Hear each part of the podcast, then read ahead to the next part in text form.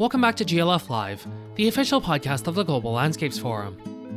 In today's episode, we're bringing the spotlight back onto climate justice. We covered it in episode 8 with US climate action leader Varshini Prakash, so be sure to check out that episode if you haven't already. The link will be in the description. This time, though, we're zooming way out to see how we can advance the climate movement beyond its usual homes in rich countries and make it accessible to everyone in the world, from people with disabilities to racial and ethnic minorities to rural communities in the global south. Joining us is another very special guest, Joycelyn Longdon, an activist and PhD student at the University of Cambridge and founder of Climate in Colour, an online education platform and community that makes climate conversations more diverse and inclusive. And now it's over to our guest host for today's episode, June Kemayo. So the Youth in Landscapes Initiative and the Global Landscapes Forum have teamed up to, to create the global uh, to create youth-led episodes for GLF Live and share with the with the world wonderful pro- projects that and initiatives that young people all over the world are doing. So we are happy today. We are super, super, super happy today to welcome the amazing Joycelyn Longdon, uh, the founder of the educational platform Climate in Colour and PhD um, candidate at the University of Cambridge. So welcome, welcome so much, Jacqueline. We're so happy to have you here today. Thank you for having me. Yeah, so um, I'm a huge fan of you, like a very huge fan of you. And uh, so I know I'm a fan of your work, and I uh, I really uh, get inspired and motivated by your work. But I'm sure some people in the audience really don't know more about you, and they would like to know more about you. So would you like to share a few words about your work and your story? Yeah, so hi everyone, I'm Joycelyn. Um, I run the page Climate in Colour, but with that comes a lot more things. It's kind of spiraled into an platform, um, courses, videos, newsletters, reading groups, um, and obviously lots of stuff here on Instagram, workshop facilitations, talks, panels like this. Um, so it's really yeah, expanded into um, uh, I guess, multimedia education platform. And I really use that space to talk about the intersections of climate science and climate justice, and to also amplify, I guess, the links with oppression, colonialism, capitalism, racism um, that, that are prevalent between climate science, um, climate solutions, um, and the current climate emergency that we're facing today and I'm also a PhD student at Cambridge University, and um, my program is called AI for Environmental Risk, um, and my PhD specifically will be looking at the application of bioacoustics and machine learning um, with indigenous knowledge for forest conservation. So really looking at listening to the forest um, and co-creating that research project with um, communities in Ghana, which is where I'm from well where my parents are from but it's close to my heart. And so i'll be going back there to to do forest conservation uh, and technology work. Yeah thank you. Thank you so much. It's it's just so awesome to see how your work is very intersectional. Like you just cover everything and everywhere. It's it's just not like your home. It's just not it's everywhere and everyone is involved. i mean that's very very inspiring. Yeah. So me personally i'm really, really curious to know like what motivated you to start uh, Climate in Colour and what you're wishing to achieve uh, through this platform. It's it's like a very beautiful and very colorful platform. So yeah. Um, thank you. Um, I guess what motivated me to start the platform was actually getting in into my PhD program. Um, because I'd always been interested in climate and in sustainability on a personal level, but I hadn't ever, you know, started a platform or anything. Just like everybody, you know, anyone who's interested in climate, I tried to make the right decisions in my own life and I tried to educate myself and I went to marches and things. But um, before that, I had done a lot of racial justice work because I guess I felt that's where I could use my voice and that's where my voice would have been the most impactful. But as you know, I said I'm educating myself and I'm learning more, and I'm also, you know, applying for my PhD. I'm writing my personal statement. I'm doing prep work, and I'm really understanding more and more these intersections, and that actually my racial justice work is not at all separate to my climate interests. Um, and I, I really started digging deep into that. And when I got offered a place on my course, I thought, well, one, I'm now in a really privileged position, uh, having privilege I've never had before growing up, you know, in London. I went to a state school. My family don't come from money. I'd never had this privilege of going to such a, you know, prestigious university. And it's just in my nature to want to, I guess, challenge all of these systems. And I thought, okay, so I, you know, I just get an email and I have access to all the information that I could ever want on climate. Um, but that, but as a norm, as a normal person outside of the university, I didn't have access to it. So that's just seemed crazy to me that just by being accepted into this place, I now have access to so much more really important information. And I wanted to be able to share that information in a way that's accessible because even if most people had access to that information, it is so just inaccessible and it is written for academics, it's written for policymakers, it's not written for the public. Um, so I wanted to uh, have a space to democratize that information. But also, the key thing that was missing was that none of those works were really talking about this sort of intersectional lens, about the climate justice lens, especially from the more scientific side. From the sociology side, there was a lot of talk about intersectionality, but my department's computer science, and you know, a huge amount of the work that goes into telling us the 1.5 degrees that goes into the policy is from the science side. Um, so I wanted to really bring these things together, and I had already been quite creative. I'd always, you know, I did design, I did marketing, I did in between my undergrad and this degree. Um, so I wanted to use all of those skills and bring them together to really create a space where people could have access to information that they needed and information that was diverse and not whitewashed. Um, and yeah, I guess the aim is to make sure that people are curious and conscious and challenge systems and challenge the information that we have in order to make better decisions and advocate for better lives for all of us, I guess. Yeah yeah i yeah I, I i totally like, really get what you're saying. I'm also a scientist so i really understand i, I understand sometimes the, the first of all the intersectionality of like just bringing science and and climate justice and all this like the social justice it's it's just so hard like people don't understand scientists some scientists don't get that and some social like people don't really understand what the science is so yeah, that is a really, really, really important thing that we needed in, in, now in our society. So as I said, I'm a scientist and I know like how data and information like really plays a big role about everything we do in our society today. So like cred- credible and relevant information is very necessary in guiding almost everything, like mm-hmm. everything, decision making, policies, laws, and every everyday decision in everyone's life. Like even my, myself today I have to have like some information so I can make some some decisions. So sometimes this information is available only in technical reports, as you just said, with a lot of like jargon and it's shared in most ways that a lot of people really don't understand. Like someone would take time, like the recent IPCC report, not everyone really understood it. Like very few people understood that that report. So what like sometimes we would like now we would really love to understand uh, about the climate in color you've, you've shared a little bit about it so is uh, like is the way um, in the way the way what you wanted to really uh, to strive to make how you was in climate in color how you strive to make information accessible and easily like found by everyone i don't know if i've, I've really put the question well I, yeah I think, I think i understand um, I guess um, with Climate in Colour, just by the nature of sharing information in lots of different ways, because like just you know even if you just think back to school, like you don't understand things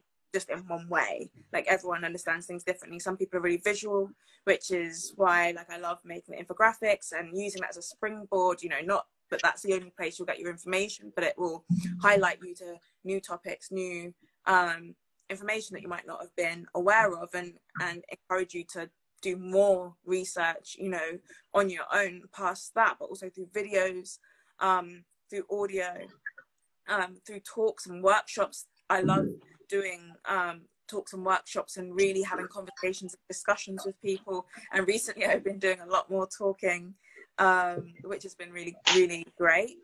I think the key things about accessibility is not assuming knowledge, not assuming that words are obvious, not assuming that phrases are obvious, but really making sure to like break down every single part of what we're saying.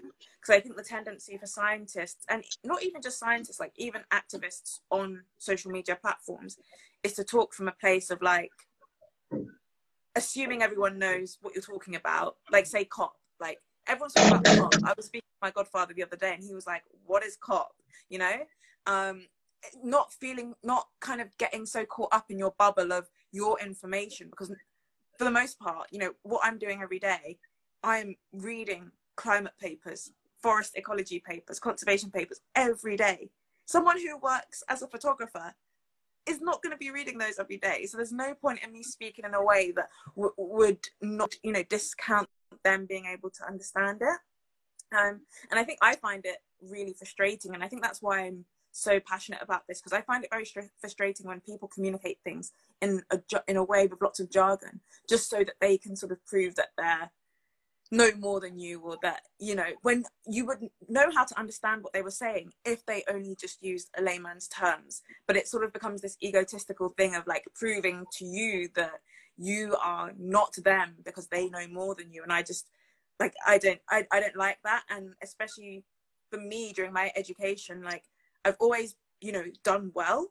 I've always done well at school, but it, it, takes me a struggle. You know, I'm not just naturally bright. I have to really, really work hard at it, and it is. It was always so frustrating to me and caused me a lot of distress because people would speak to me in this sort of blanket term, um, and then I'd have to go away and work for hours to try and figure out what they said, and then at the end I'd be like, oh well, I do get that. Why didn't they just say it in a straightforward way?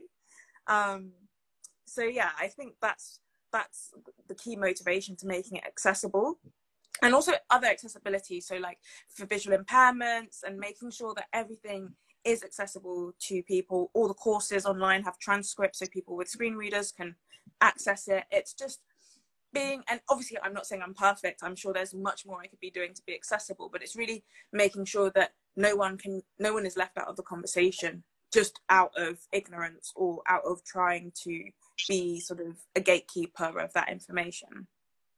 Yeah so so um i mean personally i'm now like getting inspired. I'm also starting to think you know this is what i can do. So maybe if you'd like to share with us like some tips and some tricks that maybe we can use to make this information there out there accessible mm-hmm. i think the main one is just about the terminology you know and making sure that um there's there's so much jargon, so many so many acronyms. You know, COP. What does COP stand for? You know, when you're speaking, especially with people who maybe not aren't experts in that specific field, it's just as easy as oh, you know, COP conference of the parties. Basically, it's just a big climate conference. Like following the jargon with just a really quick explanation that is not that hard to do and just brings everyone into that conversation or like I don't know, 1.5 degrees, basically the temperature that we need to, the, the world needs to be at in order for us to be safe. You know, just adding into the conversation when you add, when you put in some jargon or something that's very specific and technical, um, follow it up with a definition. Any word that you see that is seems technical, just follow it up with a definition or highlight it with a definition or link it to a definition, um, just to allow people, because then, you know, if they know it already, then it's no harm. And if they don't know it mm. then they're able to um, go further and explore it a little bit more. So um, that would be a main tip. And then i'd say just um, uh, engaging with pages with people with certain disabilities so you can understand from them what it is that they need uh, in, in, different circumstances. Um, and yeah i guess is this like more for just personal conversations or like organizations as well? Because i think it's different when there's organized like bigger organizations because they can do a lot more just with resources. So like currently it's really hard for me to provide like different language um, unless i'm putting something on youtube say or on instagram where it can be translated um, but say if i had more money if i was a bigger organization i might be able to offer more languages and so it's being aware you might not be able to cover every accessibility right now, but it's looking for the alternatives, looking for things that you could possibly do. Um, yeah. And, and responding to feedback as well, because you won't know it all. Um, so it, it's fine to make the mistake. It's just, you know, changing that um, once you've been uh, sort of, once it's been highlighted. Yeah, thank you. I, I hope I hope everyone has had has had that. Yeah, thank you so much, Joycelyn. Um, so I this is now we're just going to the interesting part. so the, the Climate in Colour team have designed this online course on colonial history of, of climate. But now when we talk, when we have these conversations about uh, like the historical reasons behind climate crisis, we like they don't we don't really touch upon the colonialism, like slavery and racism. We just uh, we just talk about you know the, the 1.5, you know. so so like personally i think history sometimes like history not sometimes even now history in this like space is really necessary to address the climate and social injustices that are there right now so like, could you tell us now like your top three uh, learnings that you gained while while now exploring exploring these linkages uh, while creating this um yeah. because yeah. yeah. Yeah. So yeah i'm just looking at my notes here but um i think one of the main ones is that profit and capital were really like the key drivers behind pretty much all of the oppression that people and communities did feel and are also currently feeling.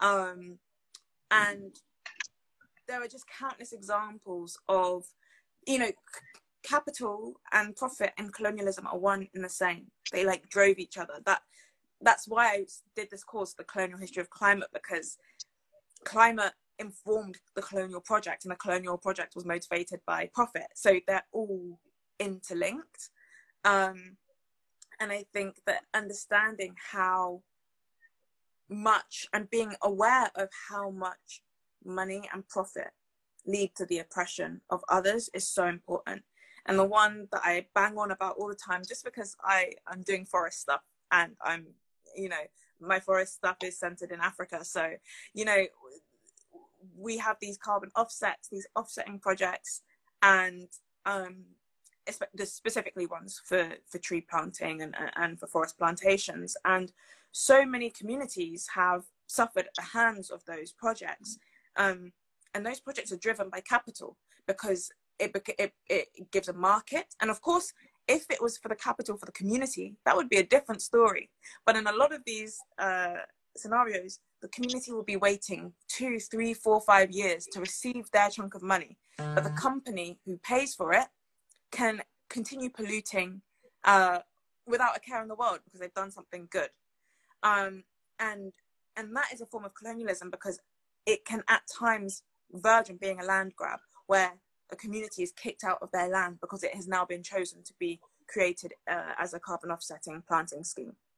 And there are countless other examples like this, which is why I did the course because, you know, we might go, okay, yeah, I'll just pay X amount for a carbon offset, but without really understanding the impact of that and also understanding like the drivers of our own behavior. Why am I doing this? Am I doing this because I want to just be out of responsibility? Or am I prepared to make the actions? Sorry, my phone is uh, going a little bit out of charge. But um, yeah, are we prepared to make the actions that are um, actually impactful? So that was the first one, the profit and capital and that driving oppression. Um, the third one is that relationships with land. Um, oh yeah, this one I found really funny again was the relationships that we have in, with land in the West you know, this huge um, move to small holding, to organic farming, which I'm not bashing that at all. Like, obviously, that is great that so many more people want to follow those um, lifestyles, including myself. But, you know, speaking to my uncle again, um, who, who, you know, most of my family grew up in Ghana, um, and things like, you know, planting onions between crops to uh, ward off certain pests. When uh, the country was colonized, that was seen as less than that was seen as you know oh how can you be not so uh, sophisticated to plant in a more intensive way and now we're going back there and saying oh have you heard about organic growing you know it's like that was again something that i found very funny was this like this cycle of people in the west or in the europe or, or us where you know for indigenous communities or local communities um, what was once uh, disregarded has now come to the forefront. and we need to be really careful of that because people are oppressed for the same things that we now uh, uh, champion. Um, so again, that is being wary of that, and also where these things are coming from. So permaculture, etc. Don't just take someone in Britain's word for it. Of course, they might be a great expert and have a great example, but it's really about digging into like where all of this stuff comes from, so we can honor the people who, uh, you know, are at the head of it, um, and, and keep them honored whilst we're doing whilst we're doing those things as well. And then the third one was that colonial behaviors persist today. So that we're not under any misconception that colonialism is done. It is not done. It is just different and it is happening everywhere. And that we need to be very vigilant about the actions that we take, but also the actions our governments, companies are also taking to ensure that we're either calling it out when it's happening or making sure that we ourselves are not engaged uh, in those actions. I mean, it's, it's really hard because obviously, like the offsetting stuff, not many people know about these projects in the long run and what happens at the end. And it's it's part of globalization. You know, we don't have so much of a local connection. We don't know absolutely everything about the supply chain of the products that we buy. So it's much harder. And you have to be you have to choose whether you want to spend more time researching and making sure that what it is that you're investing in or buying um, doesn't is not part of that colonial project because it, it might well be and even me with my research there is so much i have to do even though ghana is my country even though i feel a connection there there is so much there that could be uh, an echoing of colonial behaviors that you really have to like uh, sit down with yourself and be reflexive and just you know sit deeply with yourself to just assess and evaluate uh, how your actions are going to have an impact on the world, but also on other people. Um, so yeah, those are my three takeaways. I mean, you you have so much wisdom. I I can't I can't even like add anything or comment anything. I think for that you just need to go back and everyone needs to just go back and just sit down and redigest all those things and when you say like colonialism like is still there and there's like a new form of colonialism now and like and it's it's i think it's even worse than i mean i, I was not there for for that time but now i, I just feel it's just it's it's just so unfair. Anyway so i hope i hope really like for me i just want to sit down and internalize all those points that you, have said. And thank you you're, you're really wise. So i have another one. Mm-hmm. so the climate uh, the climate justice movement has been growing like has been really growing the past uh, couple of years. Now, do you think that it's, impos- it's possible to talk about or dream about uh, and fight for climate justice, doing the same work for racial, social, and for racial and social justice at the same time. I feel like climate justice is all of those in one. I can't see them.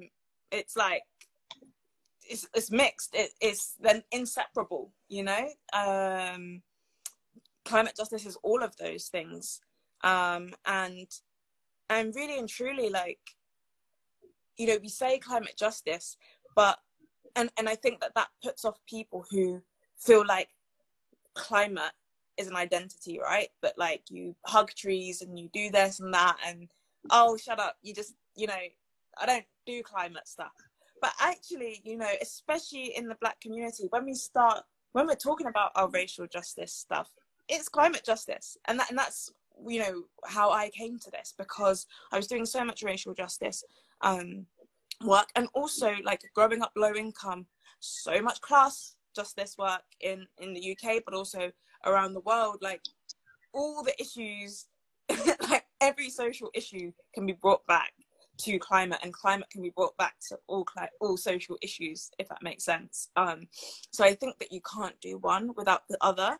Um, and it doesn't mean you have to be an expert in all of them. Like I could not be an expert for um, like disability justice. I'm I would hope that I'm an ally and I want to learn and educate and you know educate myself and be as uh, supportive as possible. But I am not, an, I cannot, I'm not disabled. I don't have a disability, so I cannot speak on that injustice. Um, and I think that puts people off as well because they think, oh well, I don't know anything about racial justice. But it's like it affects us all, and we're all a community, and we should all, you know, speak when you uh, you have the knowledge and then listen when you don't. It's this like reflexiveness of not needing to know everything but being prepared to learn anything you know? And i that's the approach that i take. So i think with climate justice it's really not you can't separate it from any other form of injustices because those who um, are more vulnerable uh, they will be the ones suffering the most from any injustice including the climate crisis. Um, yeah so so that's that's how i think about it. Yeah thank you thank you. Uh i mean when you when you've just been saying all this i was just thinking i don't know whether this really applies here but i was just thinking of the of the ubuntu the i am because we are you know? We cannot do one without the other so we there just justice is justice regardless of yes. what it is justice is just justice so yeah. yeah so thank you thank you thank you so much Jesslyn. Um, so for you, apart from being the founder of Climate in Colour platform, you are also a scientist, a very pretty scientist. and you have worked on some really, really, really cool uh, research projects.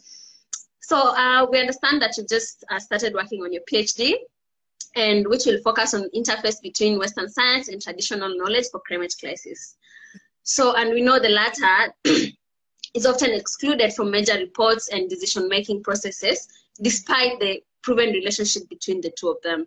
So, so we are curious today to hear your thoughts on how traditional knowledge and scientific data can be integrated to address the climate crisis.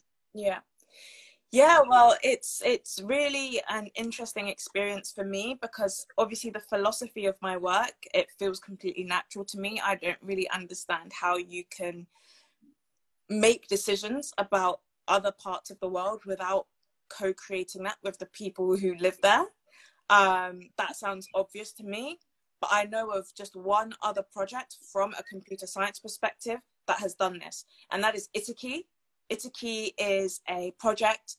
Um, I can't remember where she was from. Either she was from Botswana or Zimbabwe, somewhere around there.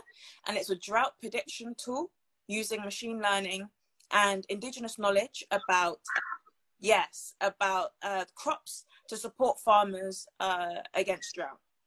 Uh, and they use traditional knowledge and machine learning algorithms uh, to create uh, uh, an app and a product that can support farmers.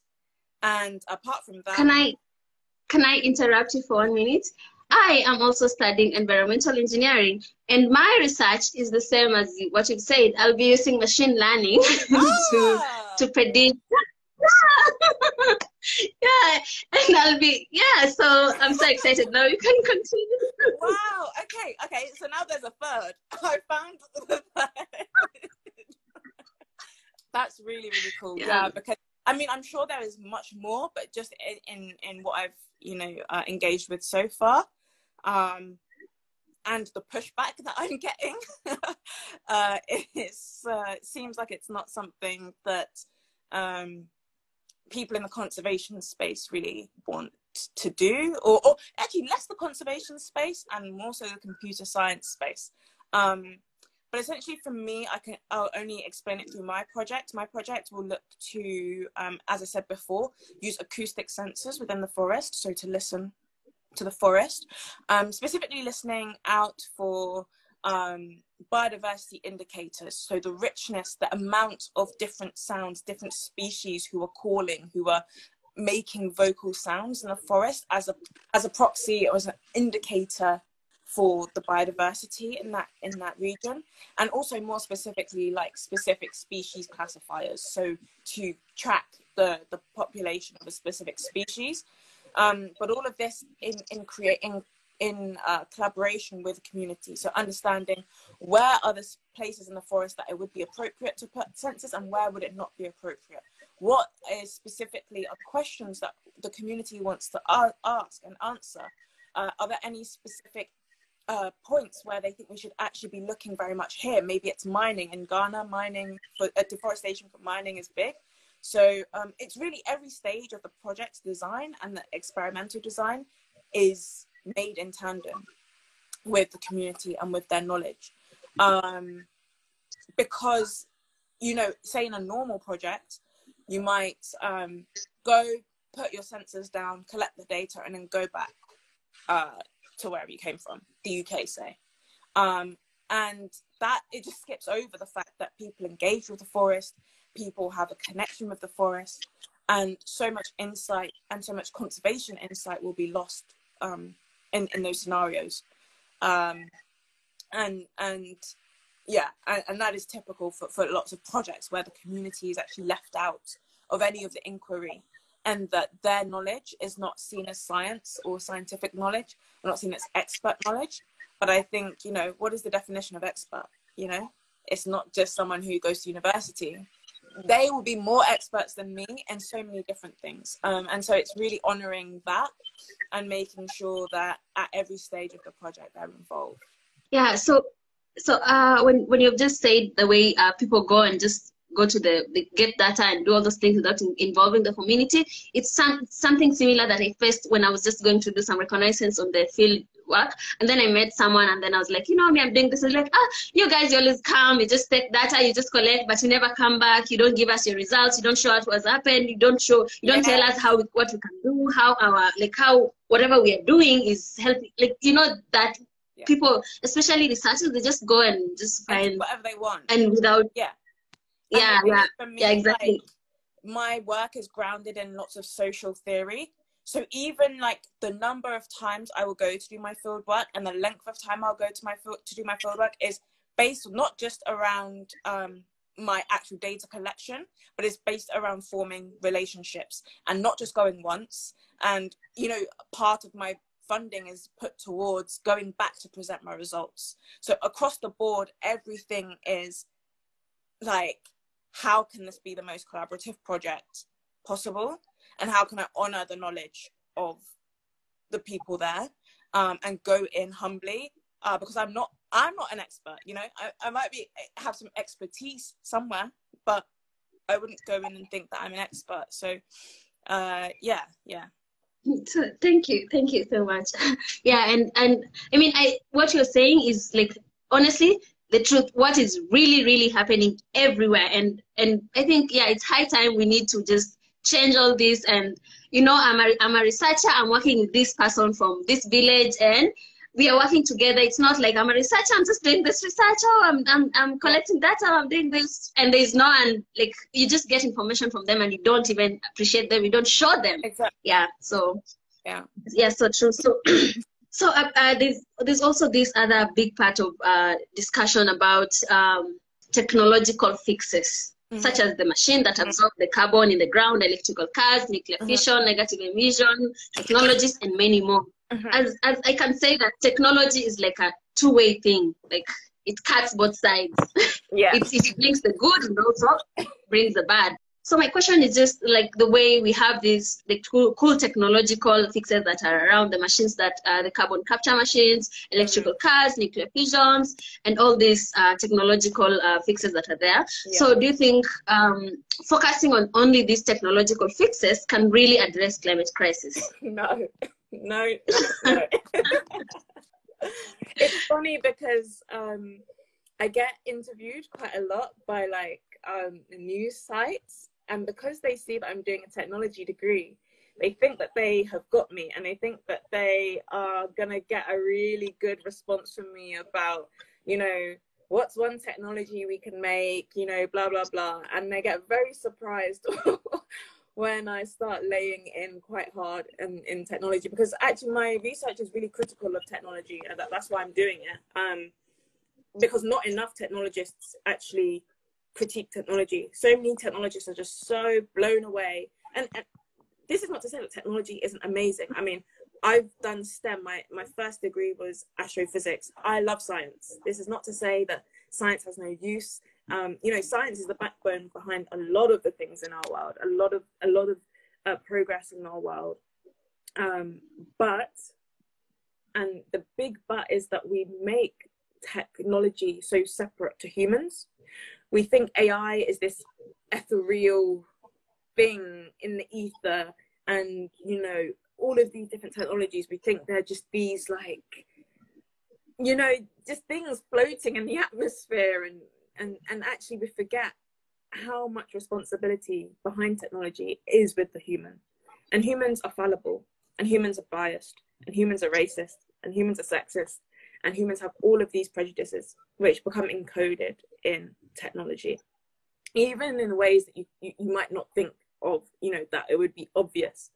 Um and so yeah that's just my rant about technology. But in terms of the technology fixes with climate change um i think it's interesting that we want to fix like a crisis that was caused by industrial scale production with like industrial scale technology. Like you can't just fight fire with fire and we need to take a holistic approach because um, as we've said it, it, all of these issues are incredibly intersectional. There's sociology there is healthcare there is uh, econ- economy there is childcare child rights. You know there's so much uh, that intersects that technology couldn't possibly fix these issues. Um, and even if all of the all of the carbon was sucked out of the uh, atmosphere we would still have climate change. We would still have issues. We would still have environmental degradation. And it's not losing sight of that.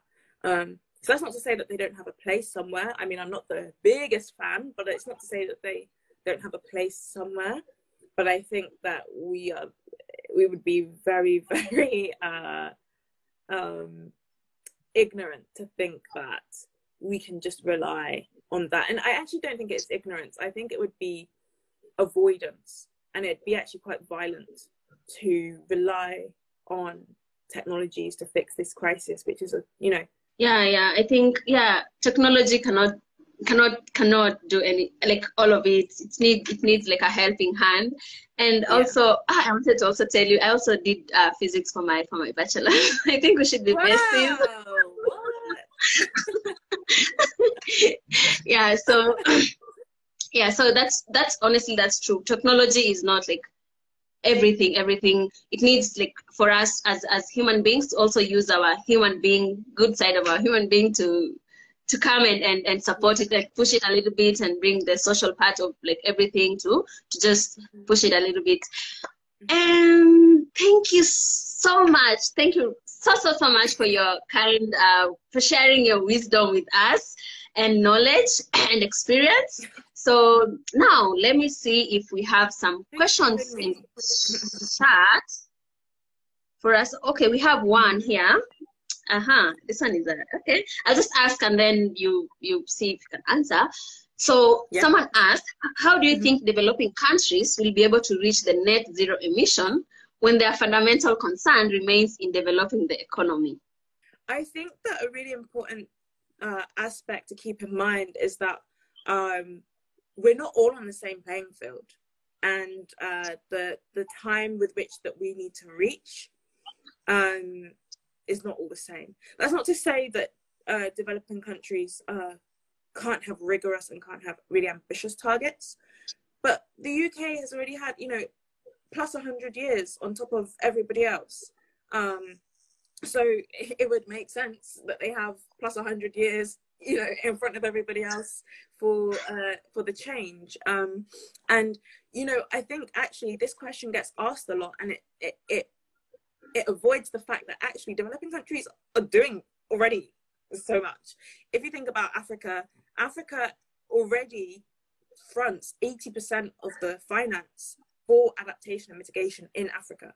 So when we're talking about aid, Africa, you know, this billion, 100 billion um, climate budget, and it's being touted as some sort of charity. It is not charity. One, it is a debt owed, and two, they're still already paying it themselves. Like they haven't received the funds. So I think it's interesting to always use this question of like, oh well, you know, what should they do? Because they're actually already doing stuff. They're already doing stuff way outside of you know their responsibility.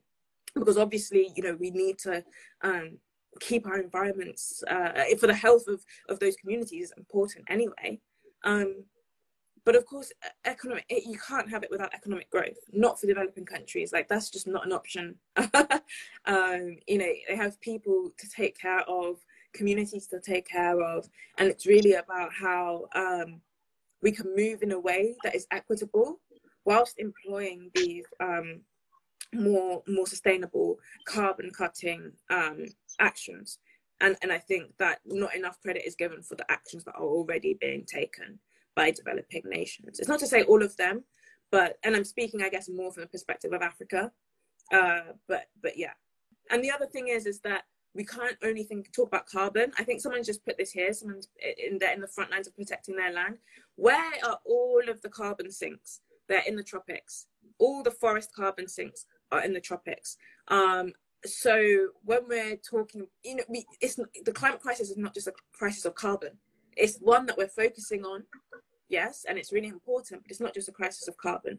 Um, so you know, if we're going to think about it holistically, what really is everyone contributing to, and who is taking care of most of the world right now? Um, and I think that that is mostly the developing world. And the people who are making yeah. most of the mess is the developed world. So you know it's not to say that yeah. action shouldn't be taken but it's it's a question that i think needs some questioning. Yeah it needs some more questions like some more question marks on there. Yeah. And then you talk about the debt in, in like developing countries. I mean i personally feel like i'm i'm paying the, for that debt like mm, myself. exactly it's it's the debt is just too much and it's growing every day. You hear, oh, we've, we've taken another loan. We want to, to build a road. Oh my God. You're just so tired of this debt.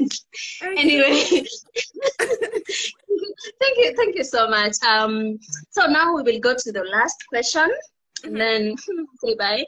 Uh, so, so if you could say one last thing, one thing to the decision makers and the world currently in Glasgow for the COP26, what would that be? Like one message to the leaders in Glasgow now for the COP26. One message. Wow. Well, I'm going to be sneaky and do two. One is end fossil fuels. Stop fossil fuel subsidies. Stop fossil fuel involvement in, you know, in our lives being the predominant, uh, you know, yeah, just lobbying, fossil fuel lobbying, any of that greenwashing needs to go. But again, I'll repeat one of the main things that I will be speaking about is this framing of the developing world. Again, I'm coming from mainly African context, but I will be hammering it down that this is not charity. We need that 100 billion and we need uh, not just the money, but good uh, workflow to get that to the people who need it. It is not charity. UK is not climate leader. US is not climate leader. These Western countries are not climate leaders. Uh, you know, it's not that it's not that they're with such benevolence giving us raising money for African countries. That's not the case. It's a debt that is owed and it needs to be paid. And that's what I'll be saying. Yeah, and you dropped the mic. anyway, thank you so much. Thank you, thank you, thank you so much for, for, for this. And thank you so much, everyone, for tuning in for, and for this inspiring conversation. And before we go, I would like to encourage everyone to go to uh, Joycelyn's uh, page, the Climate in Colour Instagram account, to learn more about her amazing work and also find a small surprise. She has something coming up for you guys. So you can see her account in the chat there. You can find her there at Climate in Colour. And yeah, everyone go there and find your surprises. She has really nice things over there. so once again, thank you so much to the Global Landscapes Forum and the Youth in Landscapes Initiative and to all our amazing audience for turning and for tuning in tonight and engaging. And of course, we are super, super, super grateful for the Climate in Colour team and you, Joycelyn, for taking your time to be here with us. So now, yeah, it's it's that time to say bye.